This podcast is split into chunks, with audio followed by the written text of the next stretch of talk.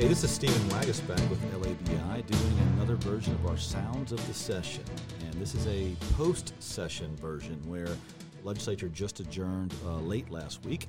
And I am here with Senator Rick Ward, and we're going to talk about one of the, I would call maybe one of the sleeper issues of the session that ended up being a, a big deal. So, Rick, how are you doing? Good to see you. Good. Thank you for having me, Stephen. I'm, uh, I'm excited about all the work that got done this session, and in particular, this, this transportation issue.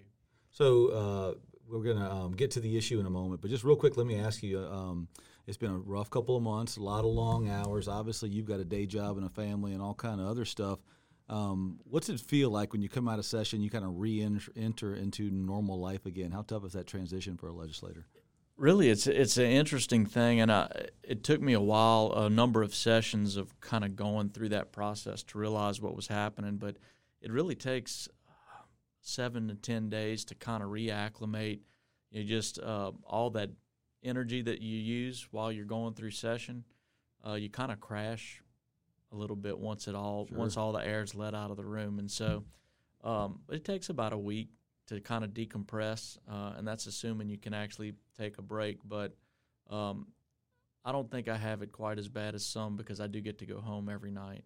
I I can imagine that it's a whole different ball game in terms of reacclimating for the people that have to essentially move here for two or three months out of the year. That's a good point. And for those that are listening that maybe aren't familiar with Senator Ward, he is he does live near Baton Rouge, right across the Mississippi River on, on the west side. Uh, I guess you live technically in, in Brusly or, or Port Allen or Port Allen. Port Allen. Yeah, right outside the Port Allen city limits. So as the crow flies, that's a pretty close commute. But as infrastructure is not always easy in this state, here's the segue coming. Um, it can be a long commute sometimes, even if if it is right across the river. So let's get to infrastructure because you were quite active in this session. You were in the middle of a lot of different things, but infrastructure, for especially, I want to talk about. Um, this is a topic that has long been discussed in Louisiana, but rarely been addressed. Um, but this session, um, coming in to do tax reform, somehow, some way, infrastructure became a major solution that came out of it. Talk a little bit about how that evolved and what your role was during this session. Yeah, I, th- I think that infrastructure has really been kind of at the th- forefront of a lot of our minds in terms of knowing we need to do something. It's just always been uh, what do you do? Because you either have to uh, redirect funds that are already there or, or raise new funds. And of course, we all know raising new funds is not, not popular. But, um, you know, we had so many so many legislators on board with just really focusing down on figuring out a solution.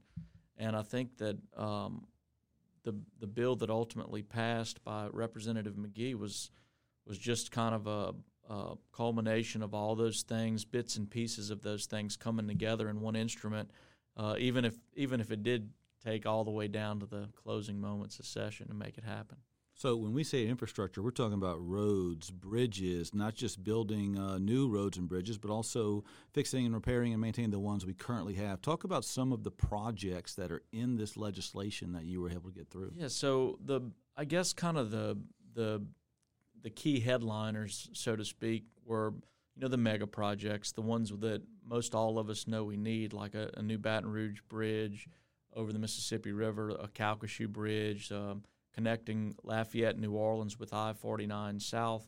Those are the ones that kind of headlined the, the bill itself. But uh, what's really not talked about as much, but you could argue in a lot of regions of the state, it's just as important um, is the is the portion where we we're going to provide more dollars for um, for funding the repairs and maintenance of all those. Uh, we have a lot of old, dilapidated bridges and roads, and uh, just the destruction that it causes to people's vehicles on a daily basis before you ever talk about time lost because of reroutes and all those types of things. And so there was really something in the bill for everybody, whether you're from a, uh, a area like the Baton Rouge region where it's uh, it's really a traffic issue, so we need another route which requires another bridge, or if you uh, represent parts of my district which are uh, very rural and you just need to fix some of the roads that have been neglected for 30 plus years, uh, it was a win all the way around. Yeah, I think you can look at the macro numbers, the $14 billion backlog we all know we have, or you can just look at you know, a more personal example, every single person listening, they, they probably drive carpool or go back and forth to work and they get stuck in traffic and they start asking themselves, why can't someone fix that? Well, finally, there's a bill on a macro and a micro level to address some of that. So those projects are critical. There's the right one selected in the bill. I really feel strongly about that. Let's talk a little bit about how it's funded because traditionally over the years, there's been a lot of discussion about where the money's going to come from. Where is the revenue in this bill coming from? So the revenue here um, comes from vehicle sales tax, and that's important for a number of Existing reasons. vehicle Existing, vehicle sales tax, right? not Okay. a new, and Right. that's I'm glad you pointed that out because that, that could be the most important factor here is that this is taking existing tax dollars that derive from uh, vehicle sales tax and redirecting 60% of those dollars derived from that out of the general fund and into the construction sub fund. Um, two parts there. Really, the the construction sub fund it was so necessary that the money land there, as opposed to just the transportation trust fund, because the construction sub fund, uh, you are only allowed to use the dollars that sit in that fund to actually build projects. We can't we can't sweep it out to go, you know, use it for salaries and benefits and all Right. those things that have kind of taken away from the buying power of uh, the transportation trust fund over the years. So making sure it landed there uh, was was a very important step. I think the other thing is we're really taking uh, money that was in, originally intended to go to our infrastructure, but somehow over the years got redirected into the general fund, and we're putting it back where it was originally intended to go. And so I think those two things uh, are really key in in the momentum that was built for the bill in the in the end. But um, look, to be able to put something uh, together that uh, didn't raise taxes, but then also provides a, a massive uh, reinvestment in infrastructure was was I think key to the whole thing. So, so the big summary is it, it, there are existing dollars in the budget from vehicle registration sales that people pay every year and they have for years, and it typically would flow into the general fund, which is basically a discretionary fund. What this bill does is it dedicates a portion of those dollars to infrastructure. Most people going out and buying a car right now probably thought some of that was going towards infrastructure anyway. So it's just a dedication of that, and that bill lists the projects that we all know are no-brainers: Baton Rouge Bridge, Lake Charles Bridge, et cetera. So existing dollars to no-brainer projects. So there's another part of the bill that was added almost as a safety net to a you know worst case scenario. Let's say the economy collapses or something horrible happens, to make sure that um, there there wouldn't be any ability uh, inability for us to kind of pivot in such a scenario. Talk a little bit about what kind of safeguard was put in there on a budget perspective. Yeah, so you know, one of the concerns that is always lingering out there, at least it, it, in today's world, because of where we've come from in the recent years in terms of budget deficits, um, was what happens if we make this shift and we face a deficit again? And so, to try and safeguard from that, we um, we set a cap on how much of the dollars can be encumbered via bond or something like that, and anything above that if REC, the Revenue Estimating Conference or Committee, uh, recognizes a deficit greater than $100 million, that a portion of these funds that were not bonded out could go could be redirected back to the general fund in order to um, try and cover that shortfall. Now, of course, you hope that that never happens, but Right. Just to give everybody enough comfort that we're not just ripping the band-aid off and, and leaving the uh, leaving the general fund budget in a bad spot, we did that to to make sure we were doing it as responsible as we possibly could. Absolutely. I, I, think in a session that was filled with kind of stealth victories and, and many, you know, creative solutions to, to issues and problems, this was one of the bigger ones, to be honest with you. And I, I thought it was a very creative approach. You, you've listed the projects that are needed. You've uh, also put dollars in there for rural maintenance and, and preservation. You've identified existing dollars to spend for that as compared to going for new taxes.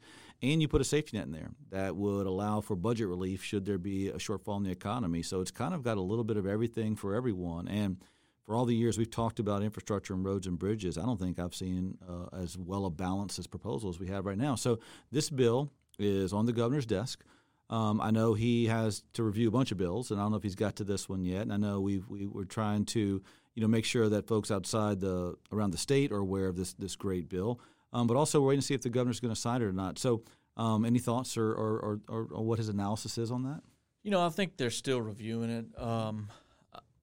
I would I would hope that he uh, takes a good hard look at it and ultimately signs it. I think it's a it's a great thing, um, not really just for um, the state and and transportation, but I think this is one of the things that we've done since I've been in the legislature that I feel actually would give the general public some hope that we're trying to reinvest in our state in a way that uh, could really allow us to redevelop the state of Louisiana from the ground up because there's so many things that uh, that need to be done, but if you don't have a good foundation and good infrastructure for those maybe new businesses that want to come into the state, um, you're just not going to get there. And so, from uh, from the standpoint of, of the bill and the merits of the bill and whether he signs it or not, uh, we've not had that discussion yet. But I do think once he takes a good look at it and really thinks it through,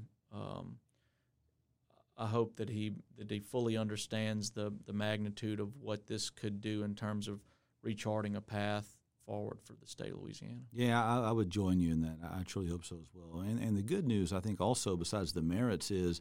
Um, you know, if, if he looks at the, the, the, amount of votes that got this done, I mean, it is strong bipartisan support. You had Republicans and Democrats. You had um, North Louisiana, South Louisiana, the, you know, everyone kind of joined together in the legislature to support this. So there's ample bipartisan support on that, which is nice to see.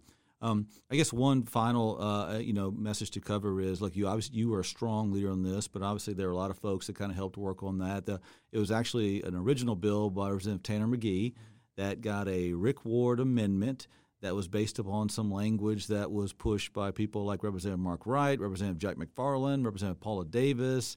Um, you had the Speaker and the President of the Senate both working together. Y'all put together a pretty interesting and, and powerful coalition in the legislature to get this done. Give, give a little flavor yeah. uh, on how that came to be and, and how hard that group worked together on it. So uh, I think what it really was was a result of a lot of people involved that you know they, they didn't care uh, whose name was on the final version. They didn't care of, about anything other than seeing something significant done. And when you put a group of people together like that, um, the success of something can, you know, you really have an opportunity to get something across the finish line. And so, uh, this was something that a number of us talked about, started talking about well before session. It just took a little bit different path maybe than we expected. So um, there's so many variables that, that go through or that, that come about during session in terms of the the politics going on in one chamber or the other, and so figuring out a way to navigate that sometimes can be a little unorthodox. You have to just unorthodox. I like that. That's yeah. a very uh, politically correct uh, way to describe it. You're right about that. the, so you just sometimes you have to take a path to get to the finish line that uh, maybe you didn't intend at first. But when everybody, like I said to begin with, when everybody that's involved is just on board with making sure something significant gets across the finish line, then I think uh, I think what you see here is the end result of that. Well, I, I think you're right, and I think in a session uh, chock full of, of wins that are going to help people around the state, I think this is um, one of the top ones that came out of there. And no one would have predicted a couple months ago, but it, but it got done, and you were a big piece of that effort. So again, it's legislation on the governor's desk that we're hoping he signed. It's it's a legislation that will fund um, using existing dollars major infrastructure projects all across the state, including Baton Rouge Bridge, Lake Charles Bridge, um, projects in Alexandria, Monroe, New Orleans, Lafayette, you name it. Um, and it also has a provision in it that allows for a safety net should there be a budget challenge that would allow that to address budget concerns. So it really is a Swiss Army knife of, of epic proportions to, to do a lot of things in one bill, and you're a big reason why. So I want to thank you again for coming in, your hard work. And um, any parting thoughts before we head out? Well, I, I, mean, I'd like to thank you and, and really the, the whole team you work with. Um, you know, a lot of times we, we can come up as legislators with concepts and things, and and uh, you guys really give us uh, a lot of the information we need to try and make some of those decisions because a lot of it moves so fast.